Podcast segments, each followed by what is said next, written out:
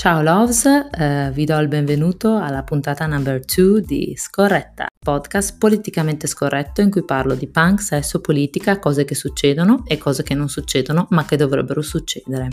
Spero che tutto vada bene in questo marasma in cui ci ritroviamo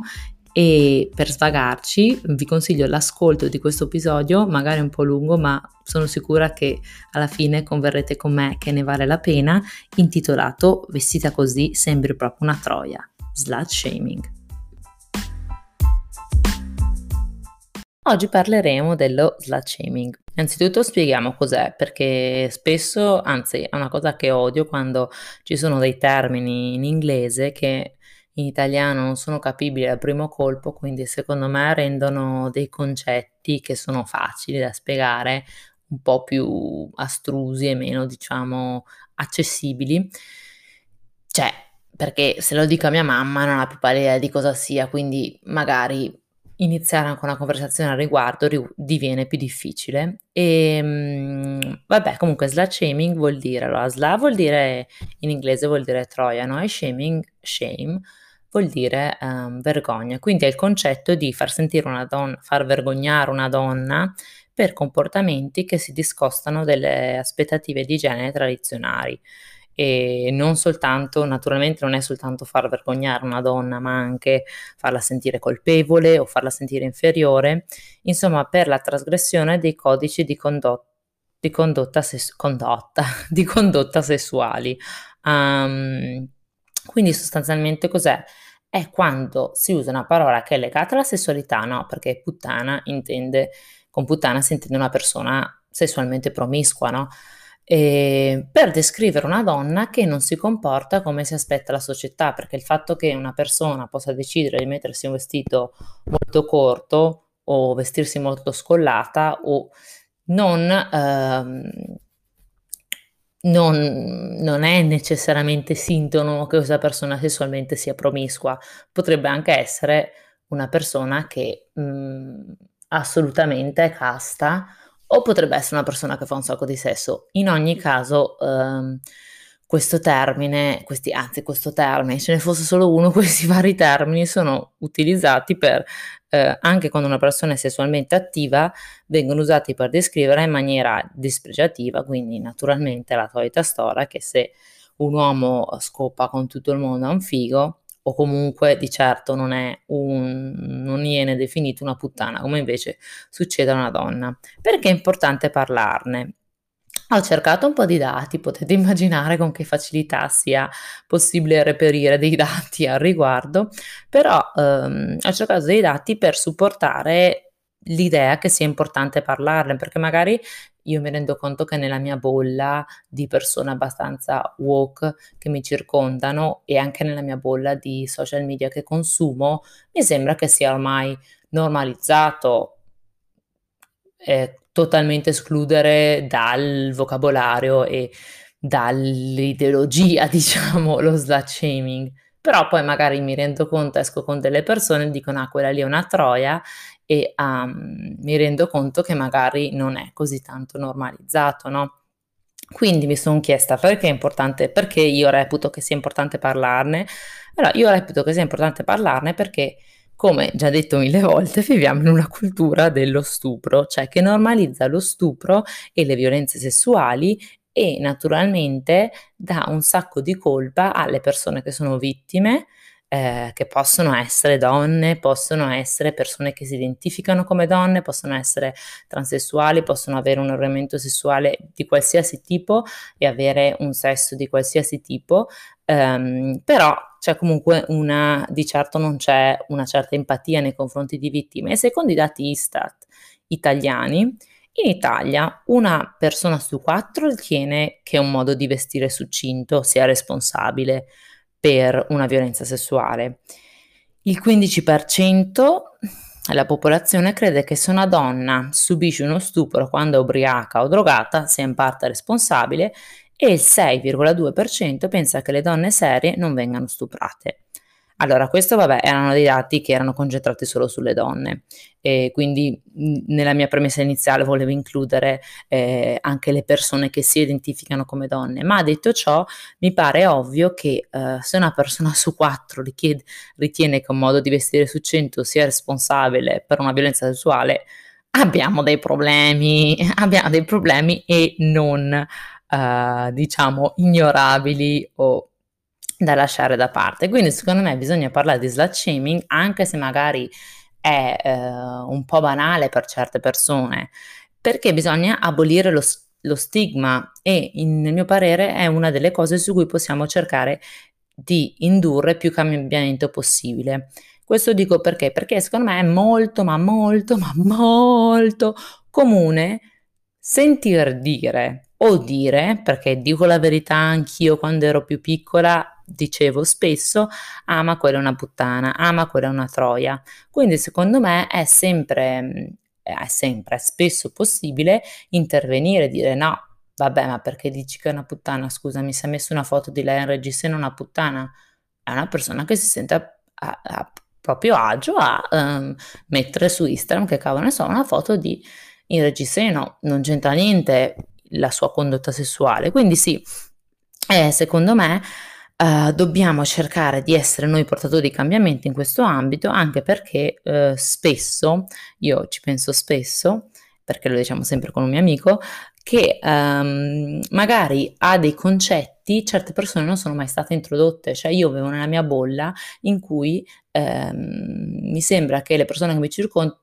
siano abbastanza attive politicamente anche dal punto di vista femminista, quindi eh, il fatto di non chiamare una persona troia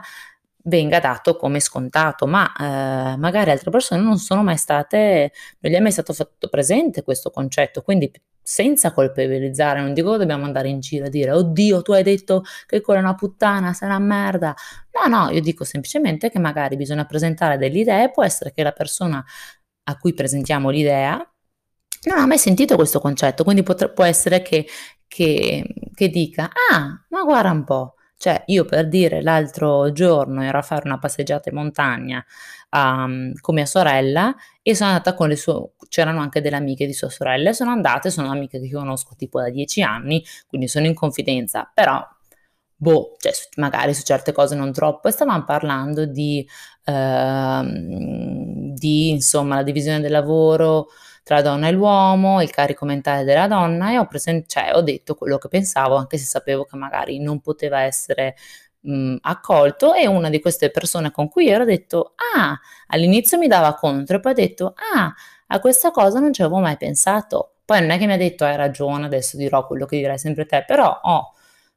Da, messo un semino nella sua testa che speriamo darà suoi frutti. E naturalmente non ho fatto niente di che, eh? non è che voglio dire che ho fatto la rivoluzione, però vabbè, il concetto è parliamone, aboliamo lo stigma noi per primi e cerchiamo di eh, creare cam- cambiamenti. E andando avanti voglio parlare di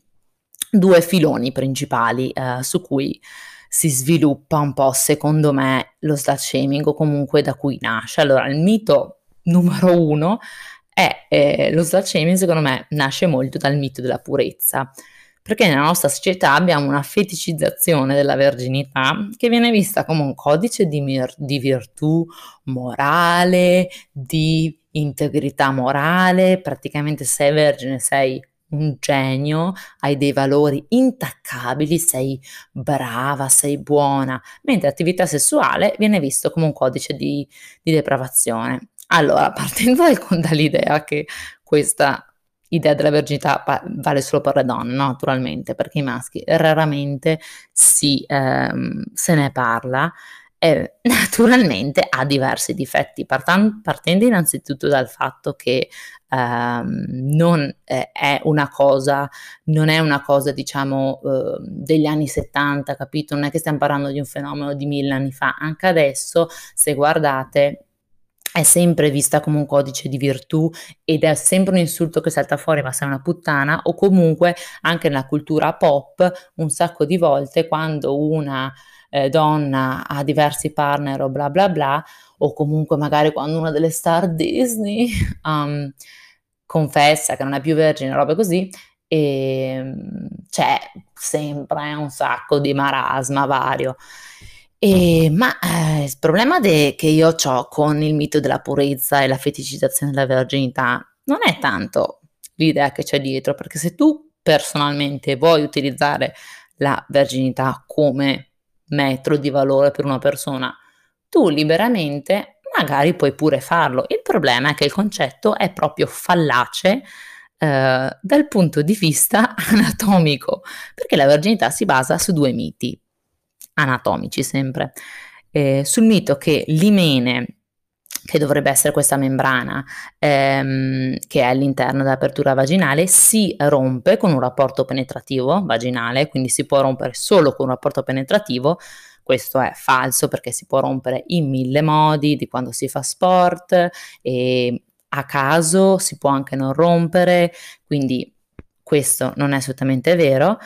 e poi che l'imene sia una membrana che sigilla l'apertura vaginale, quindi la nostra mente, cioè l'imene proprio uno schermo che protegge quando vi era penetrazione viene rotto, quando invece l'irmene è più una membrana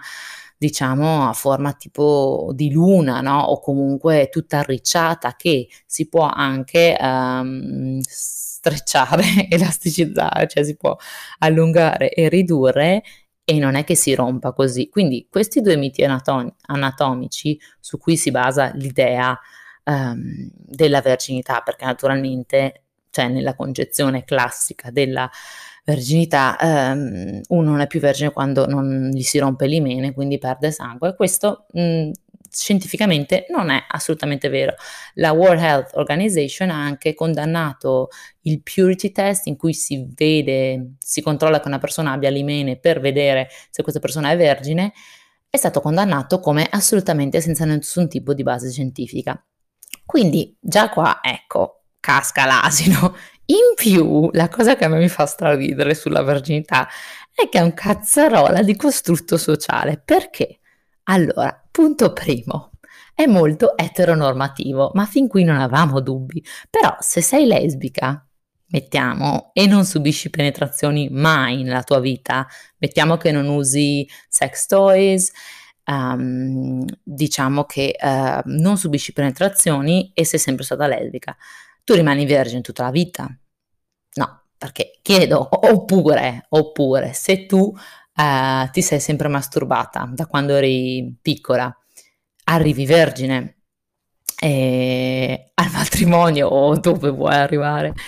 e, e poi anche, io dico, se io perdo la virginità, cioè chi la vince? E se qualcuno mi, mi ha preso, lui mi ha preso la mia verginità,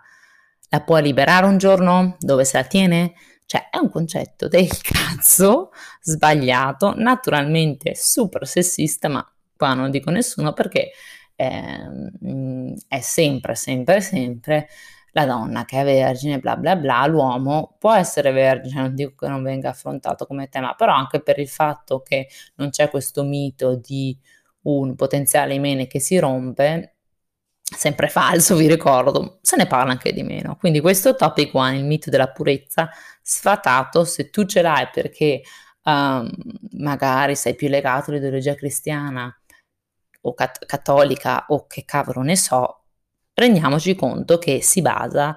eh, su dei miti anatomici, non è vero. Poi nulla toglie che ognuno ha la libertà di vivere la sessualità come vuole e se vuole se, vuole, se vuole evitare atti sessuali fino al matrimonio, fino a un partner fisso o in generale, si può fare quello che, vuo, che si vuole, no? Però ammettiamo, diciamo, la fallacità di certi concetti. E poi il tema numero due, che eh, naturalmente mi sta molto a cuore, è il piacere femminile. Allora, il piacere femminile sembra non collegato, ma è molto collegato allo slut shaming, perché lo slut shaming è strettamente connesso al controllo sociale o maschile, mettetela come lo volete, della sessualità femminile. Cioè, il, ehm, la promiscuità sessuale da parte di una donna è accettata solo se è una relazione impegnata, no? Quindi se è una relazione impegnata, se io ho una relazione impegnata con qualcuno, è accettabile la mia sessualità, è ok, non ha nessun problema. O comunque se io sono sposata e parlo di sesso e ho un marito, eh, attenzione, un marito, perché non posso avere un compagno, deve essere un marito, deve essere un uomo. Ok, se invece la mia sessualità è casuale, sono impura, no? Sono sporca e il sesso mh, mm, non viene considerato alla stessa stregua. Quindi mh, mm, è interessante vedere come il desiderio femminile, il piacere femminile, vengano accettati solo quando sono al servizio del piacere maschile. Se vengono staccati da essi, se io voglio il mio piacere femminile per me stessa e voglio goder- godere di questo da sola o in coppia, eh, o in coppia omosessuale o comunque secondo modalità che la società non vede bene storicamente, cioè non sto parlando della società come questo mostro, però è vero che ehm, i rapporti sessuali non canonici tra uomo e donna sono considerati eh, anormali, diciamo, si staccano dalla norma, socialmente parlando. Ehm, se io ho un desiderio sessuale di questo tipo è impuro Invece se il mio desiderio è al servizio del piacere maschile, quindi diciamo che come goal finale, come obiettivo c'è il piacere maschile, quello va bene. E qua c'è, c'è sempre l'idea del controllo da parte dell'uomo perché devi essere, cioè devi essere promiscua, no? Perché sennò sei un po' frigida, buona figa di legno, eh, cioè non scopi con nessuno, madonna. Però eh, se scopi troppo, eh, però sei una puttana, eh, cioè. E a, a me a questo riguardo mh, mm, ho una storiella che mi piace molto, ho una sorella che, uh, poi la chiudo, eh, ho una storiella che, di questa mia amica con cui stavo parlando una volta e stavamo parlando, lei aveva appena iniziato una nuova storia, un po' seria con questo partner e stavano parlando all'inizio della relazione, stavano parlando di quanti eh, relazioni avessero avuto in precedenza e questa qua gli ha detto al suo partner che lei per quattro anni aveva avuto una coppia fissa, aveva avuto un partner che era stato lo stesso per quattro anni, poi quando si era mollata e per quattro anni aveva avuto relazioni casuali, sia diciamo magari delle relazioni più corte eh, in termini di tempo, sia magari anche sesso casuale non impegnato. E mi aveva fatto straridere perché il suo partner attuale, no? Quindi lei aveva raccontato tutto questo, la sua storia delle sue relazioni al suo partner, così per, boh, per parlare, e lui c'era rimasto molto male dei quattro anni in cui, provate a indovinare, in cui lei aveva avuto relazioni casuali, no? Perché insomma aveva fatto sesso in zero, non molto accettabile e via dicendo. E io e lei ci eravamo messe moltissimo a ridere perché abbiamo pensato, allora scusa, io ho un partner fisso per quattro anni con cui potrei aver fatto chissà cosa, non sto neanche a dirti cosa, potrei aver fatto un sacco, um, potrei aver fatto orge con lui, potrei aver fatto, essere stata in scop- coppie di scambisti, sesso sadomaso, BDSM, um, un sacco di king, un sacco di fetish, quindi diciamo cose che vengono viste come molto strane e quello sarebbe andato bene, no? Perché ero in coppia, ero una relazione fissa, duratura, invece sesso casuale, magari, cioè, robe normalissimi, e, e, che comunque lei non è che avesse, fosse andata in giro, cioè aveva avuto anche delle relazioni, no? Quindi non era soltanto l'idea di dire, ah, sesso casuale fa male, avere tanti partner fa male, e invece lì, eh, no, non andava bene, quindi si ritorna all'idea che sessualità femminile è accettabile solo in una relazione impegnata, invece se casuale, qualsiasi tipo di casualità che essa abbia è sporca, impura. Vabbè, quindi la storia è sempre quella, no? Devi essere sexy, ma non troppo, no? Se no sei una puttana. Io cosa dico? Cosa rispondo a questo? Io rispondo che, um, visto che um, se non faccio niente sono una, una casta, una figa di legno, se scoppo troppo sono una puttana, sono sicura che qualsiasi atteggiamento sessuale e non io abbia, perché naturalmente ricordiamoci che se mi metto le calzarete sono una puttana, no? o almeno vengo considerata, io il mio consiglio, cioè il mio consiglio, non, um, non è un consiglio ma un'idea, o come io vivo la mia vita, è naturalmente di fregarsene e vivere la mia sessualità, anzi certe volte in maniera anche più esagerata possibile, perché voi mi dite che se faccio così sono una puttana, beh, sai che c'è, lo faccio il doppio, quindi mi metto la gonna ancora più corta, mi metto, non mi metto il reggiseno e così si vedono i capezzoli, così sono proprio una troia e mi, mi trucco con un sacco di rossetto rosso, no? Perché... Mm, e, ed ecco, faccio così eh, per rivendicare la mia sessualità, che comunque non è connessa a come sono vestita,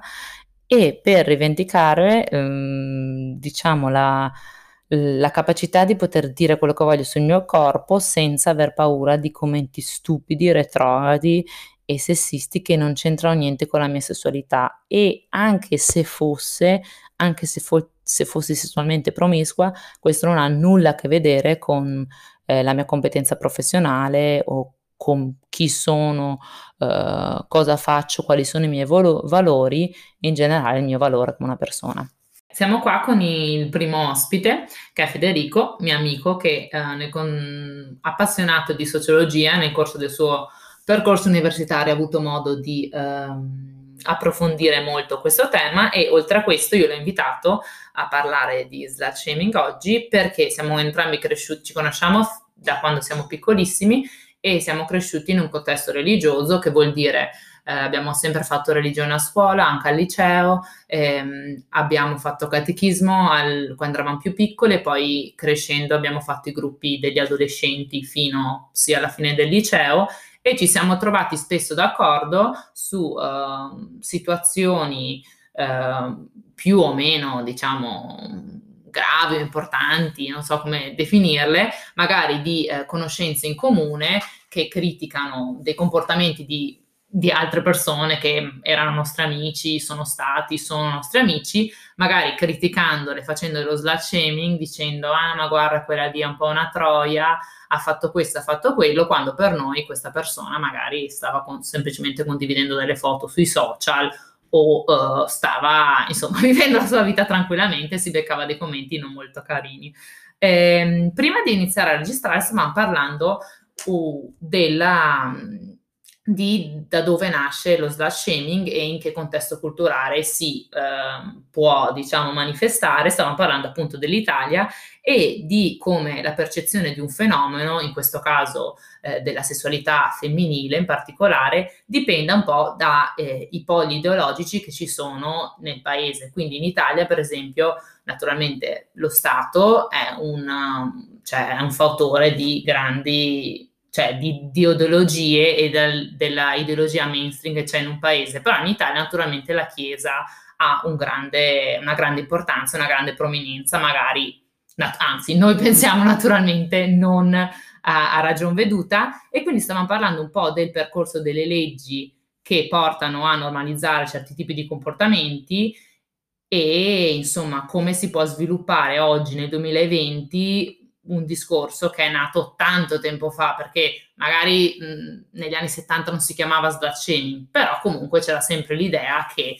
il sesso prima del matrimonio, per dire una cosa a caso, non era visto bene ed eri una, avevi cattivi costumi. E quindi Federico stava sviluppando un discorso un po' in questo ambito e gli passo la parola così può esatto. svilupparlo. Eh, ciao a tutti innanzitutto. Eh, sì, diciamo che il, no- il nostro discorso partiva dall'idea ehm, di qual è eh, appunto la morale o comunque quali sono quelle idee che, che guidano un po' le, le, le, scelte etiche di un paese. In questo senso dobbiamo pensare che la Chiesa, oltre come apparato eh, religioso, sia stato e tuttora è ehm, come un, un, think tank per lo Stato italiano in particolare, che quindi la dottrina cattolica si è ha influenzato per molti anni, tuttora lo fa in modo più o meno diretto, eh, quella che è la, la, la, produzione legislativa dello Stato italiano. Quindi l'idea era che lo Stato dovesse in qualche modo ehm, combaciare con quelle che erano le, le credenze morali de, diciamo, dei cittadini italiani. Infatti, per portare alcuni esempi, sappiamo che solo nel 1948, con il famoso caso di Franca Viola, il primo matrimonio riparatore che fu rifiutato in Italia eh, Spieghiamo cos'è il matrimonio riparatore. E il matrimonio riparatore è quando ehm, una donna, una ragazza rimaneva incinta e per evitare di portare, diciamo, eh, vergogna a lei, alla famiglia, veniva, ehm, veniva organizzato un matrimonio per coprire appunto la gravidanza. Ovviamente questo ehm, non, non, era necessariamente di giovani coppie fidanzate, ma accadeva in caso di stupri e questo è appunto il caso specifico in cui per la prima volta eh, il matrimonio riparatore viene rifiutato.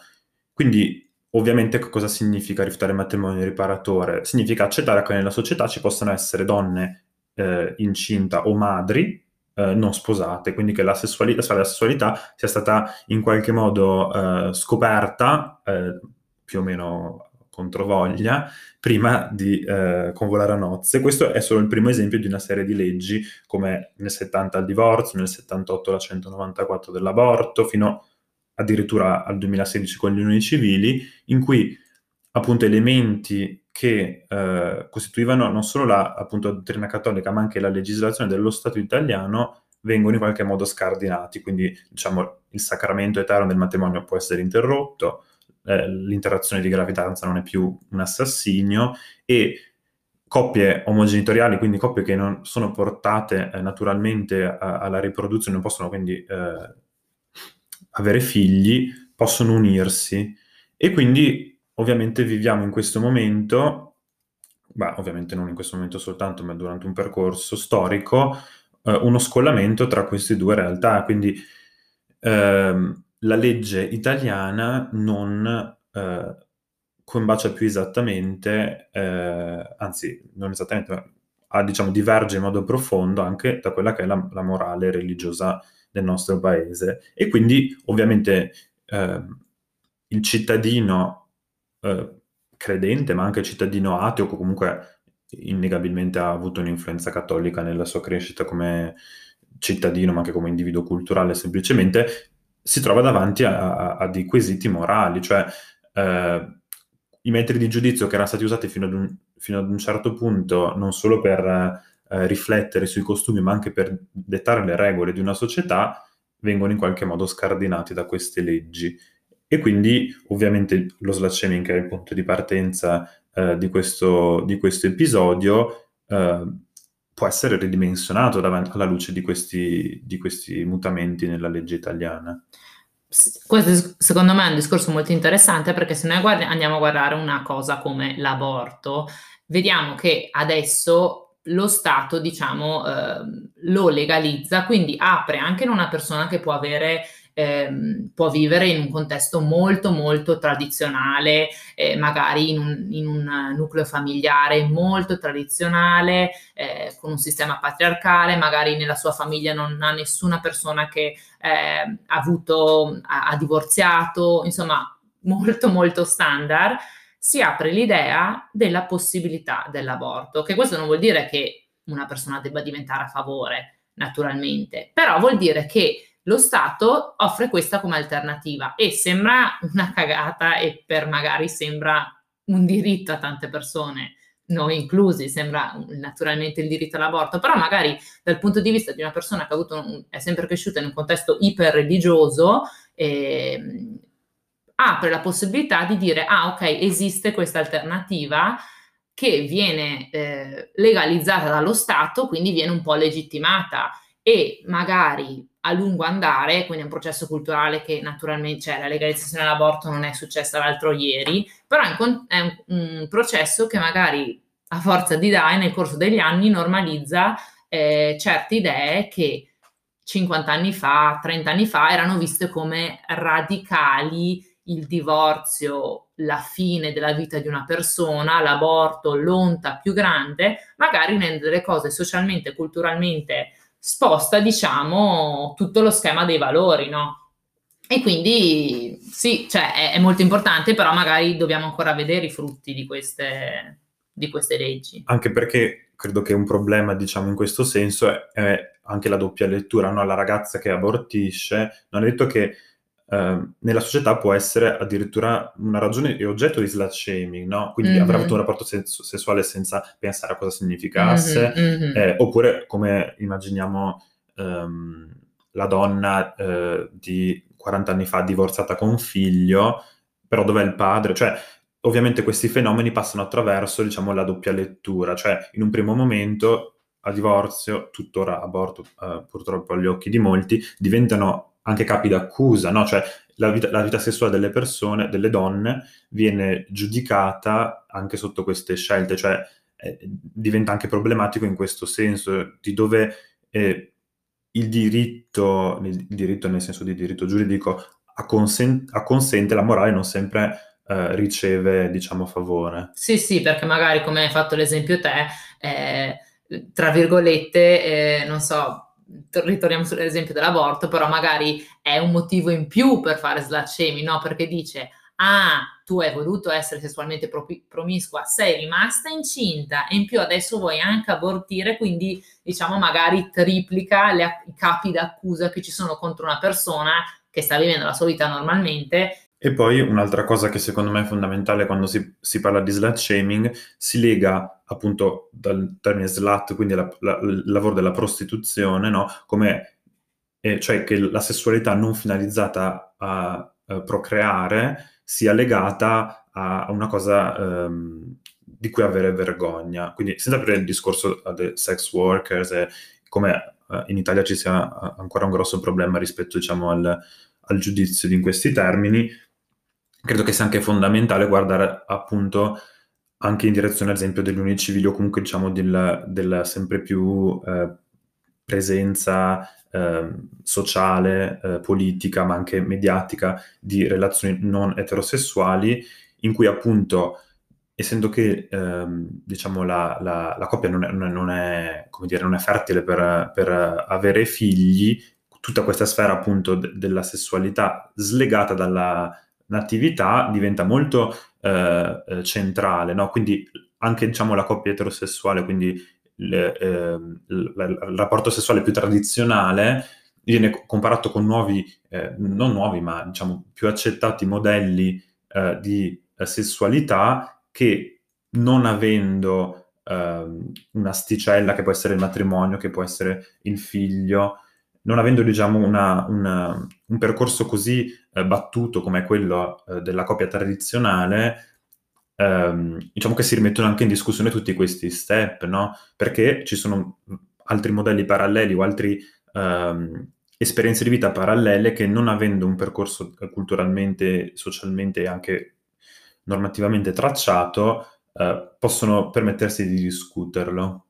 E, e tra l'altro poi eh, si ritorna al discorso che avevo fatto io prima, che eh, nel, nel, rapporto omosessuale è un po' più difficile mettere giù questa idea della verginità, no? Perché come diciamo nel rapporto lesbico non vi è penetrazione o comunque non ci deve essere e quindi eh, e nel rapporto omosessuale non, in teoria non c'è un imene che si rompe, no? Quindi si mette anche un po' in discussione proprio il, il costrutto sociale della verginità, perché mentre abbiamo detto che la verginità dal punto di vista eh, diciamo femminile non è comprovabile se una persona sia vergine o no attraverso la presenza dell'imene, ma anche se fosse nel, nel rapporto omosessuale assolutamente questo è impossibile, no? Perché non si parla più eh, delle stesse parti anatomiche e che vengono in contatto, quindi magari anche con la normalizzazione di, eh, for- di altre forme di sessualità che piano piano vengono viste più normali, si può anche arrivare a magari una relegazione nel, nello sgabuzzino del concetto di eh, verginità in generale proprio. Ma anche se, più semplicemente secondo me non c'è nemmeno una, una, donna da incolpare, no? Perché o sono due donne Giusto. o sono due uomini mm-hmm. eh, o eh, diciamo ehm, qualsiasi sia genere si identificano le persone, diciamo, eh, messe nella relazione, non ci sia, come dire, una parte socialmente debole, una parte che è eh, moralmente responsabile anche no, de, de, mm-hmm. del, del, rapporto o eh, della colpa. Quindi diciamo che appunto credo che queste... Oppure sono tutte e due, quindi magari ci si rafforza un po', no? Perché tante volte, almeno cioè, nella mia esperienza, mi sembra che quando le coppie omosessuali adottano sono tutte e due additate come, diciamo, mh, sbagliate, impure, così quindi magari c'è anche un'unione, mentre in una coppia eterosessuale mettiamo che la donna rimane incinta prima del matrimonio o altre cose, è comunque lei si addossa gran parte della, por- della colpa. In queste coppie qua magari ci può anche essere un, una risposta più forte, no? Perché vengono, viene insultata la coppia come una e, e, quindi magari c'è anche una presa di coscienza insieme della coppia e si riesce ad affrontare un, una cosa come lo shaming in maniera o, un attimo o, più o anche, forte. Forse semplicemente la differenza è che, appunto, essendo che secondo una certa morale la coppia è ontologicamente sbagliata nel suo essere, non c'è un errore ad un sì, certo sì, punto, esatto, non è proprio quello. Uh, come dire, un comportamento sbagliato rispetto ad un paradigma, ma è proprio un paradigma che c'è un, un, un, nucleo che esce dal paradigma e quindi sì. a quel punto va su altri binari anche di giudizio morale. Sì, però magari è anche più facile da smontare, no? Perché se tu vuoi mh, buttare nel cesso tutto quello che una coppia omosessuale dice, questo la dice lunga sul tuo, sulla tua logica e quindi magari delle argomentazioni che tu puoi portare a favore del, del mio essere sbagliata o del mio essere impura, quello che vuoi, diventano magari anche un po' più anacronistiche perché mh, mm, si basano su modelli assolutamente mh, mm, retrogradi. Ecco, va bene, quindi questa conversazione mi sembra che ha dato un sacco di spunti anche per future conversazioni. E eventuali fonti che abbiamo usato o magari delle, dei testi o delle robe che ci vengono in mente per approfondire il discorso, magari li, li metto nella descrizione del podcast. E se volete seguire Federico sui social, sta cercando lavoro, quindi è tutto oscurato. Quindi cercatemi su LinkedIn. network, network, per favore, sapete che in questo momento di crisi è necessario. E se volete seguirlo sui social, il suo coso di Instagram è? Fedrudere. Ok. Ma, e, e, e, diciamo basta così. Basta così. Twitter basta così. potrebbe essere Twitter troppo pregiudicante per il mio futuro lavorativo. Esatto, esatto. Mandategli un DM così capisce che arrivate da qua in casa. Ecco, niente, grazie de- dell'ascolto e mm, se avete naturalmente se avete qualsiasi cosa da dire, i nostri DM sono aperti, anche su Instagram qua potete lasciare un messaggio vocale consiglia di tutto e alla prossima. Grazie a tutti, ciao.